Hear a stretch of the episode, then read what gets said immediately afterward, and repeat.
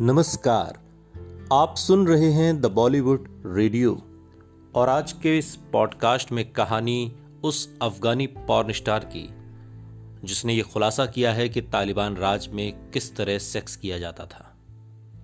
अफ़गानिस्तान की इकलौती और प्रसिद्ध पॉर्न स्टार यास्मिना अली ने तालिबान राज को लेकर कई सनसनीखेज खुलासे किए हैं। तालिबान के पहले शासनकाल के दौरान कुछ सालों की रही यास्मिना अली ने खुलासा किया है कि कैसे तालिबान खुद को उसके शरीर का मालिक समझते हैं। एक वक्त तालिबान के डर से खौफजदा रहने वाली यास्मिना अली के तालिबान पर खुलासे रोंगटे खड़े कर देते हैं। प्रसिद्ध पॉर्न स्टार के तौर पर मशहूर यास्मिना अली ने ब्रिटिश अखबार डेली स्टार से बात की है। तालिबान राज से लेकर अपनी ज़िंदगी के बारे में कई बड़े खुलासे किए हैं। 1990 के दशक में जब पहली बार तालिबान ने अफ़गानिस्तान पर कब्जा किया था।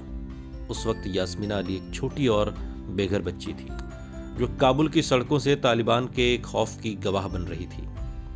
यास्मिना अली ने अपनी आँखों के सामने तालिबान के लोगों को पुरुषों और महिलाओं पर भीषण जुल्म करते हुए देखा है। छोटी यास्मिना के पास कोई ऑप्शन नहीं था और उसने तालिबान राज में खुद को बचाते हुए ज़िंदगी की जद्दोजहद को झेला। और किसी तरीके से वो तालिबान राज में अपने आप को बचाते हुए वहाँ से ब्रिटेन चली गई।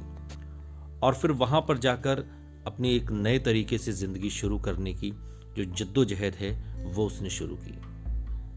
लेकिन वक्त के थपेड़ों ने यास्मीना को एक मज़बूत और सशक्त महिला बना दिया। उसने ज़िंदगी को अपने हिसाब से डील करना शुरू कर दिया। यास्मीना अली ने पॉर्न की दुनिया में कदम रख दिया और देखते ही देखते वो अफ़गानिस्तान की नंबर वन पॉर्न स्टार बन गई।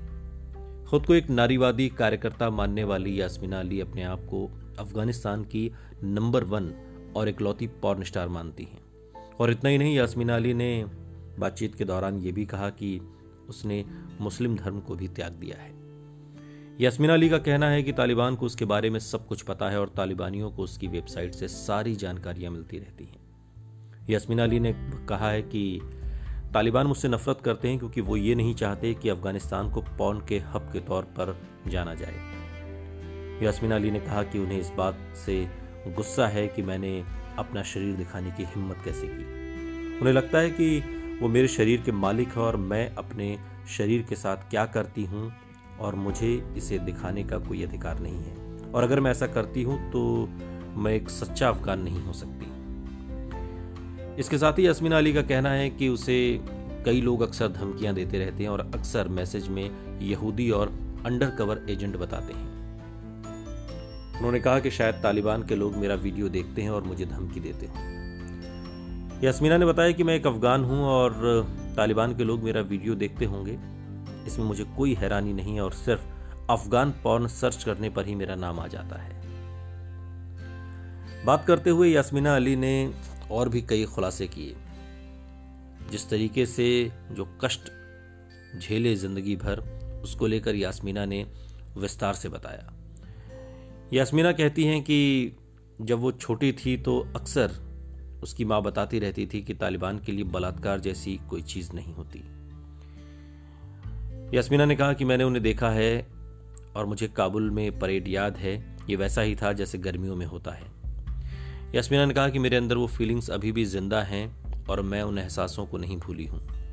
उन्होंने कहा कि मैं, आप अपने आसपास हिंसा को देखते हैं तो काफ़ी निराश होते हैं, लेकिन उन्होंने कहा कि सिर्फ़ महिलाओं से ही नहीं, बल्कि तालिबान के लोग मुस्लिम मर्दों को भी बुरी तरह से पीटते थे।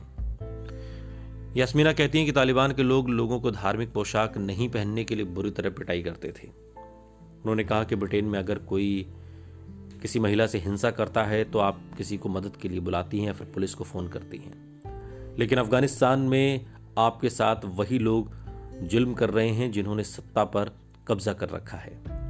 यास्मी ने कहा कि जब वो नौ साल की थी और अफ़गानिस्तान में रह रही थी तो उसने पढ़ाई के लिए वहाँ पर उसे हक नहीं था और ना ही वो स्कूल जा सकती थी। यास्मीन ने बताया कि असल में तालिबान के लोग ये चाहते ही नहीं कि महिलाएँ पढ़ें, पढ़ लिख कर आगे बढ़ें या उनसे सवाल करने की हिम्मत करें। और यही डर है, इसी वजह से महिलाओं को वहाँ पढ़ने नहीं दिया जाता। सभी नियम केवल पुरुषों के फ़ायदे और आनंद के लिए हैं। माहवारी के दिनों में आपको अपवित्र और गंदा माना जाता है, पीरियड्स के दिनों में।